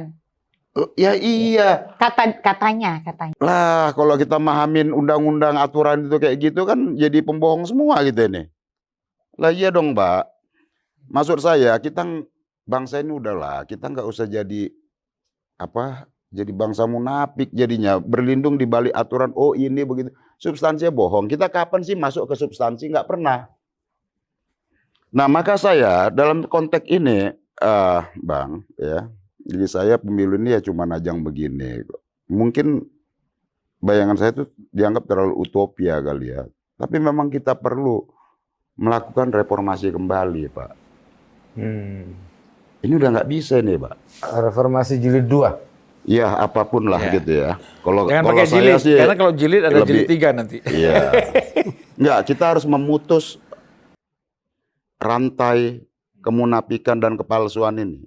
Bahwa sesungguhnya kita tidak berjalan dalam koridor demokrasi yang me- bisa memberikan kepastian kita menuju negara sejahtera tadi. Tujuan bernegara kita nggak sampai nih, Pak, kalau begini nih. Nggak ada, Pak. Ini semua yang muncul ini adalah, ya, kalau bahasa apa itu kaum demagog gitu loh. Menyemburkan kata-kata palsu semua nih. Eh, tapi enak didengar. Tapi palsu. Nah, yang terjadi hari ini, ini dengan bangsa ini, Bang. Gitu loh. Tapi begini ya, saya ini terus terang masih ada satu hal. Mungkin ini mudah-mudahan tidak tidak mengganggu dialog kita ya. Iya. Yeah. E, kalau nggak salah, Puan itu kira-kira dua minggu atau tiga minggu sebelum M K memutuskan e, soal usia dan kepala daerah itu, jabatan kepala daerah pernah dipilih yeah. menjadi kepala daerah. Itu kan Puan mengatakan salah satu calon presiden P D I P itu adalah Gibran, ya kan? Di samping, eh, di samping Sandiaga Uno, kemudian Erick Thohir, ada siapa? Lima ada lima nama dan nomor nama kelima itu kan Gibran. Ketika wartawan tanya kepada eh, Puan, Puan mengatakan ya bagaimana Bu? Ini kan dari segi usia kita tunggu keputusan M K kata Puan. Jadi gini Bang, itu respon beliau men- menjawab pertanyaan teman-teman wartawan. Hmm. Jadi bukan hasil ini ya, bukan hmm. hasil yang uh, beberapa nama yang muncul dalam uh, apa A A, penjaringannya P D I, bukan. Hmm. Itu kalau dibuka lagi, beliau ditanyakan wartawan, gimana dengan nama si Anu gitu. Nah, oh. beliau menjawab, tentu kita harus pahami kapasitas beliau, ya beliau. Meskipun sesungguhnya, ya beliau tahu bahwa kayaknya nggak mungkin, kira-kira kan gitu. Tetapi agar itu secara diplomatis dijawab, di, uh, menjawab pertanyaan media tadi, ya kita pertimbangkan. Tapi tetap menunggu putusan M K kan gitu. Itu bahasa-bahasa yang diplomatis lah, kira-kira gitu Bang. Nah, sekarang dengan putusan M K ini, ya, ini menjungkir balikkan semangat kita membangun konsolidasi demokrasi. Demokrasi ini Bang. Kita baru masuk tahap mengkonsolidir seluruh elemen-elemen uh, demokrasi tadi itu. Nah ini belum stabil, Bang. Ya, yeah. Udah dipatahkan nih dengan M K tadi itu. Jegruk. Yang seharusnya, kalau kita lihat, M K itu kan lahir dari proses pelembagaan demo apa uh, pelembagaan institusi-institusi negara dalam negara demokrasi, Pak. Termasuk pemberian eh, kemandirian secara tegas dalam Undang-Undang Dasar kita itu, kemandirian kehakiman tadi. Itu kan bagian dari proses pelembagaan demokrasi di dalam lembaga negara kita. Nah kemudian ya lembaga negara ini yang harusnya menjadi benteng konstitusi kita menjadi pembegalnya nih. Pembegal konstitusi dan pembegal semangat reformasi dan demokrasi itu. Itulah yang terusik hari ini. Kenapa kemudian reaksi dari teman-teman uh, masyarakat sipil, pers, apa segala macam, itu yang sangat bereaksi. Karena ini dia mematahkan konsolidasi demokrasi kita hari ini. Sehingga proses transisi demokrasi ini, konsolidasi ya belum stabil, belum terjadi secara uh, apa uh, bagus ya. Kemudian pemilu sebagai sarana Uh, apa pergantian kepemimpinan secara demokratis itu dinodai dengan putusan M K tadi. Ini yang membuat kita berada di dalam situasi ketidakpastian dalam berdemokrasi ini. Ini yang kemudian kita melihat ada upaya-upaya membunuh semangat reformasi dan demokrasi ini dengan putusan M K tadi. Kalau saya melihatnya ke situ, Bang. Oke. Jadi bukan siapa yang mau berkontestasi hari ini, gitu loh. Ini loh. Ini udah dimulai dari hal yang sangat mendasar dalam reformasi dan demokrasi kita, ya. Yang bagi saya, apapun upaya ini memang harus dilawan. Kalau bagi saya secara nilai ini harus dilawan, Pak, gitu loh. Nggak boleh mundur kita ke belakang. Oke, Bung Masinton. Saya kira dari tadi ini mendengar Bung Masinton ini bicara, yang maju mundur duduknya ini Bang Fahri. Dia sebentar ke belakang, sebentar ke depan. Tapi memang kursinya ini bisa bikin ngantuk, Bang. Gitu ya. Aduh, terpaksa kita ganti nanti yang akan datang ini. Ya, namanya saya kira kita kasih kesempatan dulu kepada Bung Fahri ya. Tapi yang lain kalau ada setuju, tidak setuju atau ingin memberikan apa bantahan atau apa, silakan aja. Saya begini, Bang, saya terus terang aja karena sudah menganalisis ini cukup lama dan saya kira saya dengan teman-teman Perludem beberapa kali juga mendiskusikannya agak dalam ya. Sebenarnya lebih baik kita uh, mengambil kesimpulan bahwa ini lubang-lubang sistemnya banyak. Makanya kalau saya ya mengusulkan begitu pemilu selesai, sebaiknya aturan pemilu itu jangan lagi dikerjakan oleh partai politik. Itu bahaya betul, Bang. Ini kita ini memang bolak-balik, ngerombak. Pertarungan kita itu pertarungan kemenangan kita sendiri di situ. Jadi eh, akhirnya itulah menyebabkan tidak pernah ada aturan yang sempurna. Eh, dan karena ketidaksempurnaan aturan itulah yang sekarang ini membuat kita menjadi saling menyalahkan gitu. Jadi katakanlah misalnya yang beberapa yang saya, paling tidak tiga hal yang saya ingin sorot itu. Pertama misalnya eh, party I D system. Kan partai politik gagal menegaskan bahwa keanggotaan partai politik juga perlu ada kedisiplinan. Gitu. Sehingga misalnya partai politik itu harus memaksa rakyat berpolitik, Bang. Kalau mau tidak berpolitik boleh, tapi dia punya konsekuensi. Misalnya pencalonan dan membership. Nggak bisa, Bang, kayak sekarang ini. Pengusaha misalnya nggak mau dia masuk politik, masuk partai politik. Atau kalau masuk politik ya ngincernya partai besar. Gitu. Atau partai yang di situ permainan uangnya tinggi. Gitu. Pengusaha itu tahu bahwa ini kan cuma soal tiket, ngapain saya mesti cawe-cawe ngurusin apa nama dapil lah segala macam struktur, nggak mau, Bang. Jadi kita bikin partai itu, Bang, yang ngumpulin duafa ini, yang punya idealisme gitu dalam party I D kita. Nah harusnya itu, Bang, ada aturan yang mengatakan bahwa Semua calon bupati, bahkan nanti menurut saya dari kepala desa ya, semua calon kepala desa, calon bupati, calon wali kota, calon gubernur, dia harus adalah registered member of political party. Dia harus terdaftar.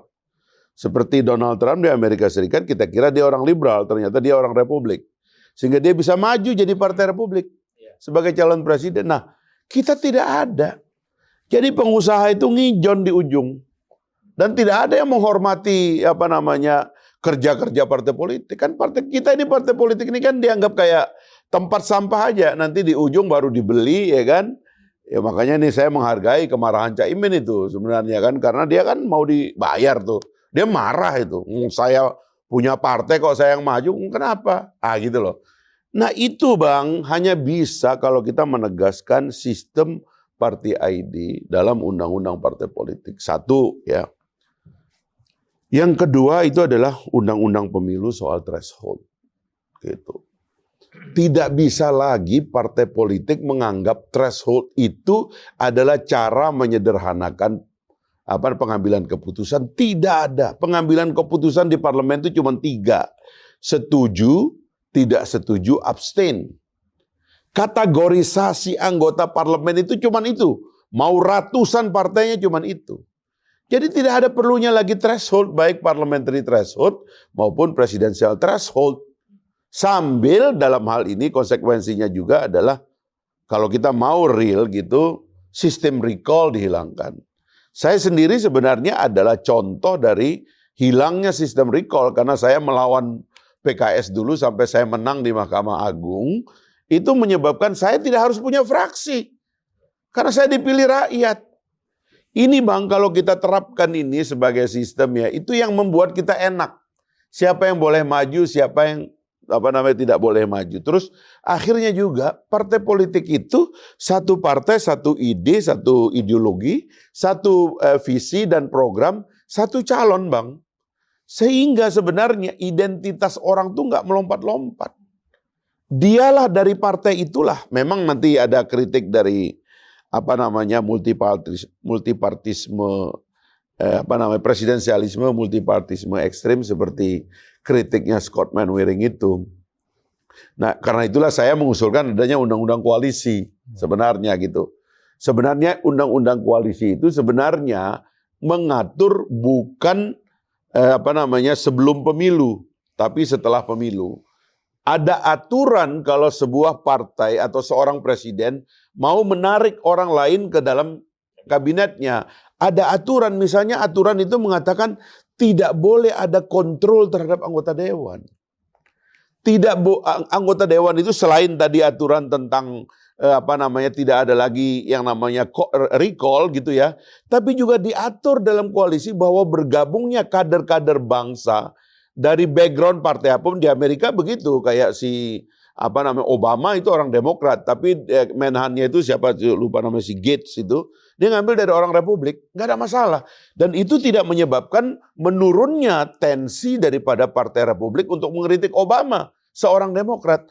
Nah itu yang menurut saya mesti diatur sistemnya. Saya kira Bang ya di teman-teman ini sudah ada aturan apa sudah ada kajian itu, termasuk mohon maaf tadi yang disebut oleh beliau. Kan jadi canggung Bang kalau mohon maaf ya eh, Bung Jazilul memakai istilah antitesa dari Bang Zulfan itu. Kan harus sungguh-sungguh antitesanya. Gak boleh tanggung. Bagaimana Anda mau bilang antitesa sementara kabinetnya masih di situ, kadernya ada di situ. Terus di sini kita bicara kita lawan ini program-program kabinet Pak Jokowi. Di dalam kabinet Pak Jokowi ada kawan-kawan kita. Kan itu harus betul-betul berada di luar semua. Baru kita tarung. Kami satu barisan kompak berada di luar. Dan kami bertarung melawan Anda. Ini kesalahan Anda, ini jawaban kami. Anda keliru di sini, ini jawaban kami. Tesis Anda kami lawan dengan tesis ini. Enak Bang. Rakyat nonton itu juga jadi tahu. Ini antara apa sih pertarungannya gitu. Kalau tidak Bang, ini menjadi pertarungan antara sentimen. Antara apa namanya ya, ya mohon maaf Bang ya, jadinya itu apa namanya pertarungan rasa Bang, bukan pertarungan logika. Dan kalau pertarungan rasa itu masalahnya kan kemana-mana. Tadinya kita mengira Kalau di tingkat rakyat Bang, begitu ada tiga calon ini relatif masuk ke lorong-lorong yang menyebabkannya itu lebih lebih teduh. Tapi ternyata di elitnya tambah ribut. Karena itu tadi Bang, kalau dulu yang beradu itu cuma dua penjuru, sekarang beradu penjurunya banyak. Nomor satu, nomor tiga nyerang nomor dua. Sekarang kita senang nomor apa nomor satu mulai nyerang nomor tiga tuh bilang, "Gua nggak mau diajak-ajak gitu." Nah tapi inilah Bang, kekacauan ini menurut saya suatu hari nanti ya begitu presiden ini terpilih, udahlah hari pertama apa regulasinya jangan dibikin oleh partai politik, itu harus oleh presiden didampingi ahli. Kedua, saya mengusulkan perlu lahirnya peradilan pemilu yang independen, yang permanen menurut saya ya. Saya melihat contoh di Brazil tuh sampai mereka membuat sendiri mesin eh, pencoblosan Bang, yang khas dan tidak ada di negara lain supaya tidak bisa dihack. Dan itu menurut saya itu sehat sekali bagi demokrasi eh, kita gitu. Nah sehingga betul-betul nanti karena pertarungan pemilu ini kan udah rutin. tujuh puluh tiga, tujuh puluh lima ribu lebih kepala desa, lima ratus empat belas kabupaten kota, belum D P R D-nya, provinsi dan sebagainya. Harusnya ini dikelola secara betul-betul independen, jangan ad hoc Bang. Karena pemilu dalam demokrasi bukan ad hoc. Dia satu peristiwa permanen gitu loh. Nah itu diantara catatan saya. Karena gini, saya terus terang nggak mau apa namanya terlalu melebih-lebihkan ini ya eh, apa perbedaan-perbedaan ini dan terlalu seolah-olah ini ada niat jahat atau apa. Menurut saya enggak. Ini kesalahan kita kok. Kita nggak bikin sistem yang baik. Akhirnya kita bertengkar masalah yang tidak-tidak. Nah itu yang saya kutip selalu Bang, pepatah orang Sumbawa. Ini adalah orang, istilah orang semua itu, orang botak rapungin. Orang botak saling jambak Bang. Nggak dapat Bang, karena memang bulunya nggak ada. Tapi mau saling jambak, apa yang mau kita jambak? Ini nggak jelas kok ini. Baik, ini menarik ya. Saya kira kita udah masuk lebih lebih maju ke depan lagi. Ya, eh, artinya problem ya. Problem itu memang... Eh, dalam aturan undang-undang kita yang masih kita bilang yang masih sangat kaku ya untuk kita bicara demokrasi, tapi di sini justru terjadi hambatan ya, ya. Ya, yang apa yang disampaikan oleh Bung Fahri tadi. Nah tadi kan Bung Fahri nyebut-nyebut nih dengan Perludem sudah ada dialog ya, sudah ya. Pernah ada diskusi. Nah kira-kira apa yang sudah solusi seperti apa? Tadi Bung Fahri sudah kasih solusi juga, yeah. Tapi mungkin ada yang lebih detail lagi ya dari Perludem ya. Uh, reformasi politik hukum, uh, politik hukum kepemiluan kita, termasuk juga institusi-institusi yang terlibat di dalamnya itu masih dilakukan secara pragmatis, sektoral dan juga tiba masa tiba akal. Yeah, betul. Jadi sporadik begitu, tidak membangun keterhubungan antara visi besar antara sistem politik, sistem pemilu, sistem perwakilan, dan sistem pemerintahan. Sebagai contoh, kita punya um, desain model keserentakan pemilu. Tapi model keserentakan pemilu kita meninggalkan desain kelembagaan penyelenggara pemilu kita. Pemilu serentak kita kan pileg-pilpres. Tapi jangan salah, ternyata di tahun yang sama juga ada pilkada. Berarti kan dalam lima tahun siklusnya bekerja itu hanya satu kali, kurang lebih dua tahun. Tetapi penyelenggara pemilu kita permanen sampai kabupaten kota. Itu kan tidak ketemu, tidak nyambung. Kalau kemudian kerja elektoralnya dua tahun, tiga tahun mereka ngapain? Jadi selalu kemudian membangun sesuatu itu tidak berpikir dalam gambaran besar dampaknya kepada institusi-institusi yang ada di dalam desain tersebut gitu. Nah yang kedua adalah menurut saya model keserentakan sekarang ini nggak boleh dipertahankan. Karena kenapa dampaknya itu luar biasa bagi pemilih dan juga bagi partai politik. Sebagai contoh, setiap pemilu itu suara tidak sah, kita mungkin pernah bahas ya di unpacking juga, selalu tinggi. Dan itu di atas toleransi global. Suara tidak sah di pemilu D P R kita sebagai contoh itu tujuh belas juta lima ratus tiga ribu. sebelas koma dua belas persen suara pemilih yang datang ke T P S tidak bisa dikonversi jadi kursi karena cara memilihnya salah. Lebih besar daripada suara Partai Golkar. tujuh belas juta lima ratus tiga ribu. D P D lebih ironis lagi. Sudahlah berantem terus begitu ya. Suara tidak sahnya dua puluh sembilan juta. setara dengan sembilan belas koma nol dua persen. Nah, artinya secara faktual, hal yang sederhana nih, kita belum bicara politik gagasan ya Bang. Secara prosedural, orang tidak peduli pada pemilu legislatif, terutama itu meningkat di pemilu yang saat ini serentak. Dan e, kemudian mereka mengalami kesulitan dari hal-hal yang teknikalitas, belum masuk ke hal-hal yang sifatnya gagasan program. Jadi memang ini yang harus dipikirkan dan di, dievaluasi mendalam, mau kita pertahankankah kombinasi pemilu serentak ala yang sekarang? Karena berat sekali bebannya bagi pemilih begitu. Termasuk juga mengapa politik transaksional itu sangat rentan di legislatif.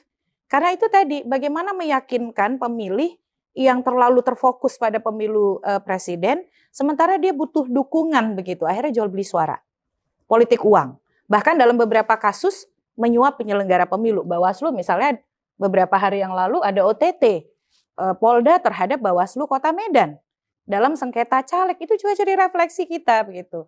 Nah, yang e, berikutnya juga e, menurut saya salah satu evaluasi yang mendasar lagi, kita punya banyak sekali lembaga negara independen, state auxiliary agencies.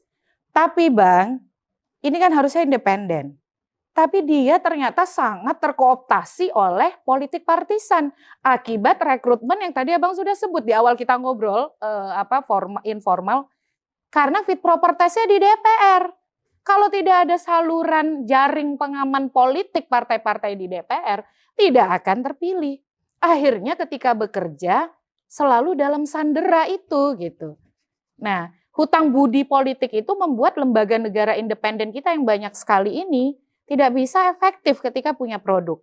Jadi dalam situasi frustasi tadi, saya kira memang itikat baik pemimpin negara ini, parlemen, eksekutif, memang produk yang berkaitan dengan partai politik itu baiknya tidak dibuat oleh partai politik begitu.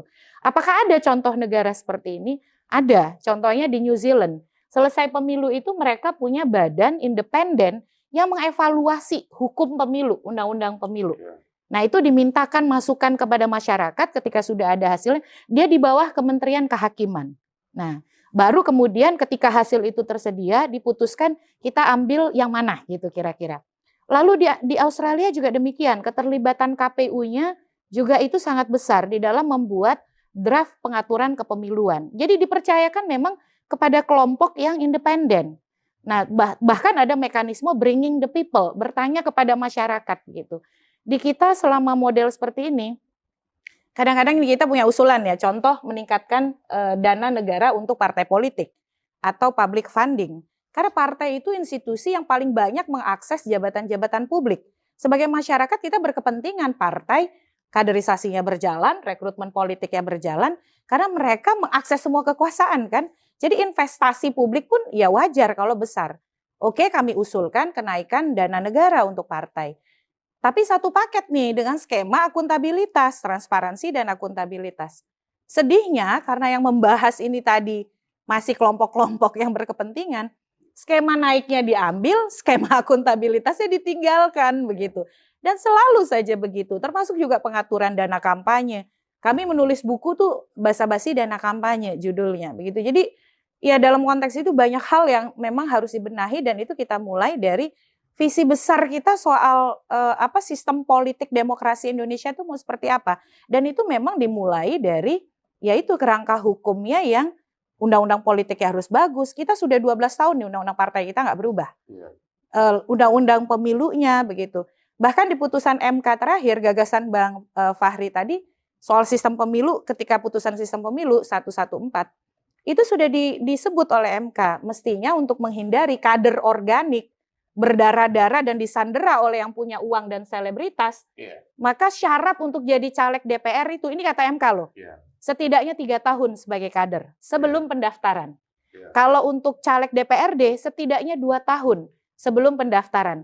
Tidak melarang artis jadi caleg, tidak melarang pengusaha jadi caleg, ya tapi berproses dulu loh di partai. Kenali dulu apa manifesto partai, platform partai dan lain sebagainya.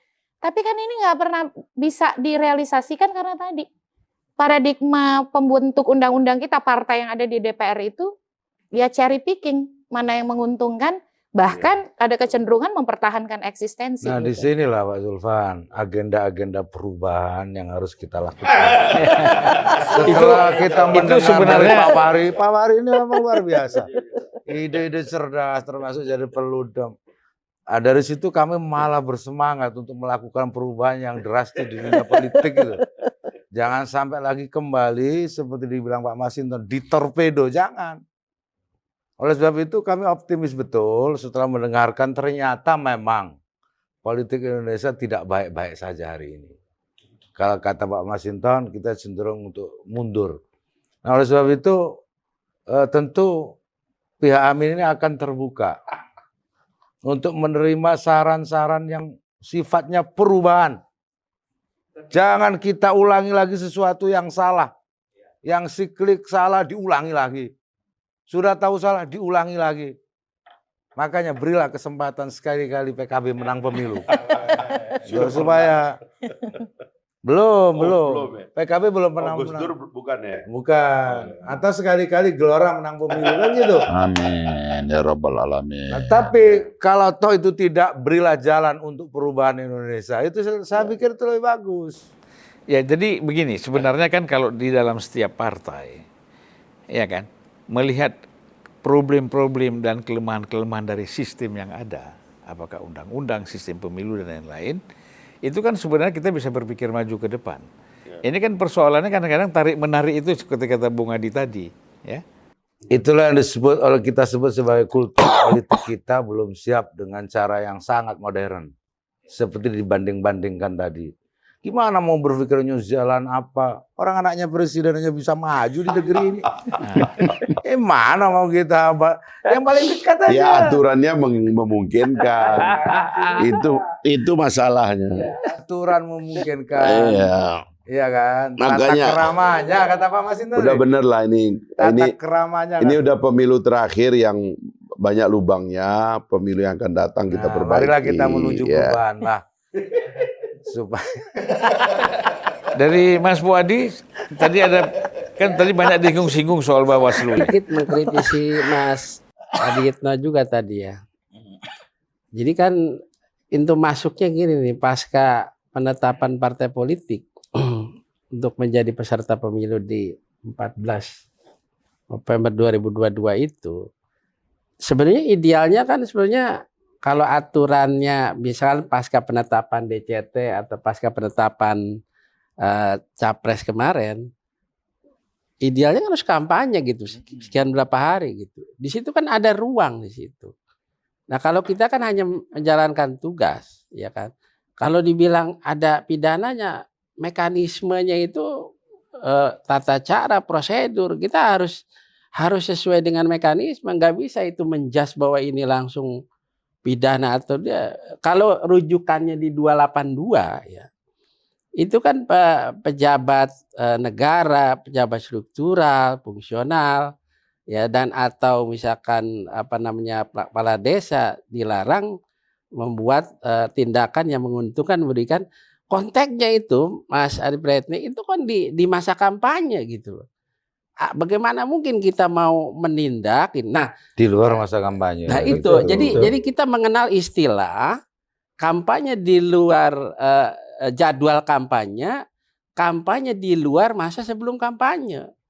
Jadi misalnya kalau sekarang kena belum waktunya kampanye, kemudian dia ada melakukan kampanye di luar masa kampanye, ketentuannya P K P U sudah mengeluarkan lima belas tahun dua ribu dua puluh tiga itu di ketentuan pasal tujuh puluh sembilan. Ujung-ujungannya memang konteksnya pelanggarannya administrasi. Apa mungkin kita mau gerek-gerek tarik-tarik ke, ke pidana karena memang rujukan regulasinya seperti itu gitu. Ya masalahnya kan juga Bawaslu tidak tidak punya otoriti untuk memberikan sanksi ya. Ada nggak? Okay. Kalau rujukan di dua delapan tiga ya, di dua delapan tiga itu kaitannya dengan pejabat struktural, struktural, fungsional, kemudian sampai di di ujungnya itu ada bahasa sebelum, kemudian selama sesudah masa kampanye, punishment-nya itu nggak ada. Nggak ada itu masalahnya. Dan bahkan itu rujukannya ke undang-undang lainnya. Hmm. Nah, nah makanya ini, coba kita bantu Pak Zulfan. Kira-kira aturan yang seperti itu menguntungkan pihak tertentu nggak, Pak Wadi?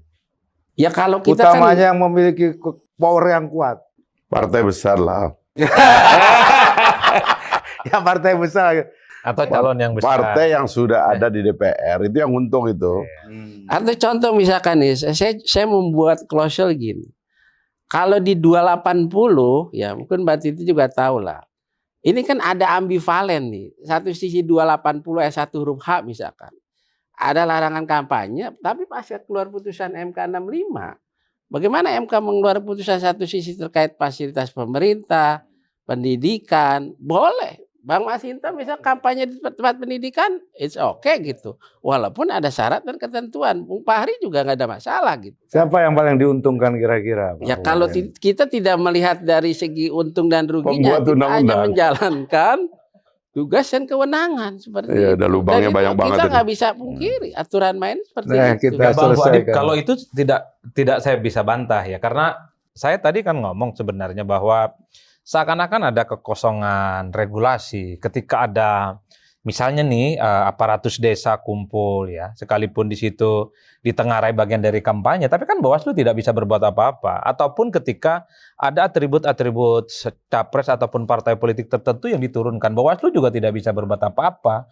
Dulu beberapa waktu yang lalu misalnya ada salah satu capres, kalau tidak salah Pak Anies kan dinilai ataupun dituding melakukan kampanye di tempat ibadah, tapi kan regulasinya juga tidak ada. Yeah. Bahkan ada politisi partai politik tertentu yang terindikasi misalnya ngasih duit, tapi kan tidak bisa dijerat apapun oleh Bawaslu. Yeah. Oleh karena itu publik yang tidak terkonfirmasi bahwa peraturan perundang-undangan terkait dengan jumlah larangan dalam kampanye itu bisa berlaku ya mulai tanggal dua puluh delapan November. Di luar itu ya semuanya hanya sebatas isu yang kemudian tidak bisa dieksekusi sebagai sebuah tindakan pelanggaran eh, pemilu yang bisa diselesaikan oleh Bawaslu.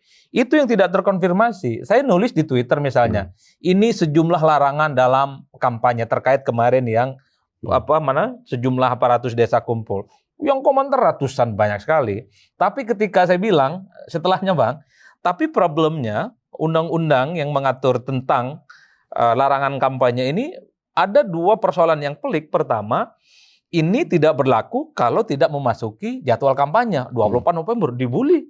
Yang kedua, yang kedua saya sebutkan peliknya itu ini tidak disebut sebagai kampanye kalau kumpul-kumpulnya desa itu tidak ada unsur ajakan. Ayo pilih nomor satu, nomor dua, nomor tiga. Jadi sekalipun itu aparatus desa kumpul ratusan orang, kalau nggak ngajak untuk minta dukungan ke salah satu paslon itu bukan pelanggaran, Bang.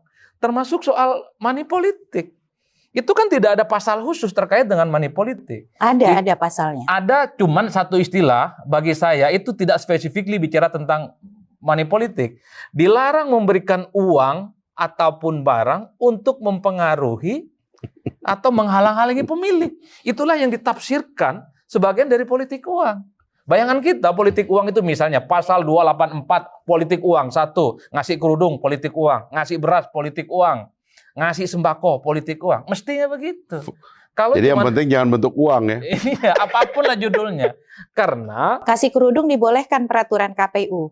Asal tidak lebih dari nilainya seratus ribu. Tapi kalau kerudungnya banyak repot juga. Nah, kalau di pasal tiga puluh tiga itu uh, dikonversi dalam uh, seharga seratus ribu, iya, seratus ribu dalam bentuk uang. Bagi ke Tanah Abang dulu ngeceknya.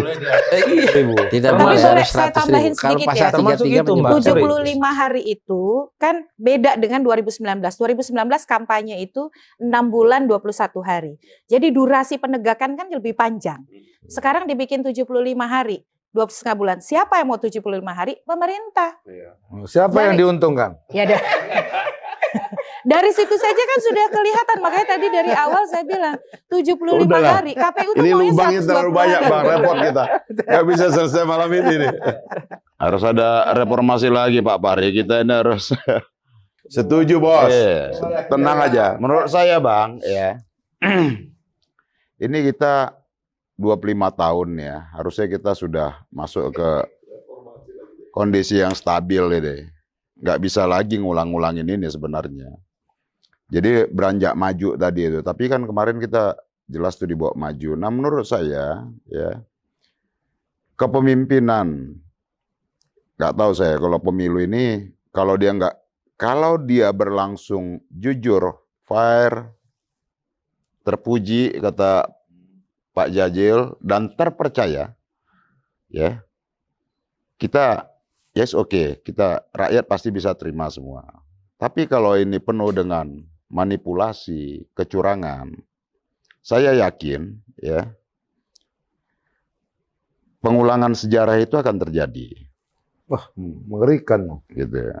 Nah kalau ngelihat kondisi hari ini ya, nah seperti masa ya Pak Harto sembilan puluh tujuh menang tidak tujuh puluh persen, kemudian sembilan puluh delapan diturunkan paksa oleh rakyat.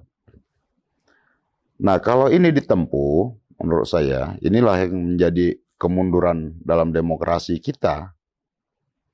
Kalau ini artinya pemilu ini dilakukan cara curang tadi itu ya, dikondisikan untuk itu.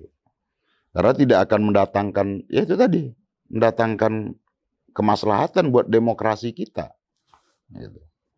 Nah, tadi umpama yang menjadi kendala kita reformasi dalam uh, sistem perundang-undangan, undang-undang politik kita, pemilu dan lain-lain. Menurut saya itu kita apa?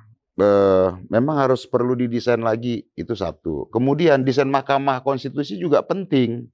Mahkamah Konstitusi ini seringkali ya beberapa putusannya itu uh, apa uh, hal-hal yang sudah diatur nih norma secara politik sebagai bagian dari mengkonsolidasi demokrasi tadi itu, kemudian normanya digugurkan kembali oleh M K tuh. Contoh kalau kalau nggak salah Pak Fahri ya, undang-undang tentang pemilihan kepala daerah, kalau yang dia uh, ke samping, ke atas, ke bawah, ah, ayahnya apanya itu harus ada jeda dua kali pemilu kalau tidak salah, oleh M K dibatalin tuh.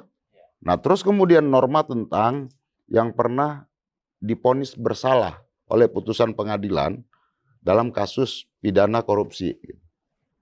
Gitu. Nunggu berapa tahun baru boleh ikut pemilu. Oleh M K diputus lain lagi itu. Gitu. Nah artinya memang ruang yang sudah dibangun oleh uh, partai politik melalui undang-undang di D P R bersama pemerintah, kemudian dengan serta-merta. Tapi M K waktu yang memutuskan tadi yang atas, bawah, kiri, kanan itu Pak Usman apa Pak, siapa ketua M K kita nih? Pada waktu itu eh, Hamdan Zulfa. Bukan Pak, ini belum jadi yang hakim M K kan? Tapi hakim. Paman belum. Putusan tiga puluh tiga dua ribu lima belas. Oh sudah dong. Sudah. Sudah enggak, beliau sudah jadi. Sudah. Paman hakim kan? Hakim. Hakim di Mahkamah Konstitusi. Mahkamah ya, Konstitusi. Paman ada di situ sudah. Tapi ketuanya bukan Dalam dia. Bukan. Ya, ya. Tapi coba, belum Paman. Masinton perlu mentelusuri kira-kira ide siapa itu penghapusan itu.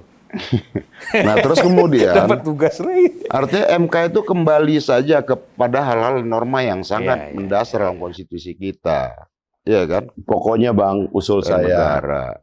Pembuatan undang-undang pemilu jangan dibiarkan oleh partai politik. Iya, iya, benar. Urus nah, badan udah. Independen. Iya, ya, masyarakat dan sipil, jangan juga jadi komisioner atau uh, anggotanya juga tidak boleh difit and proportas oleh partai politik. Apa? Ya nanti kita pertimbangkan yang Pak Fahri tadi, perubahan akan merumuskan itu.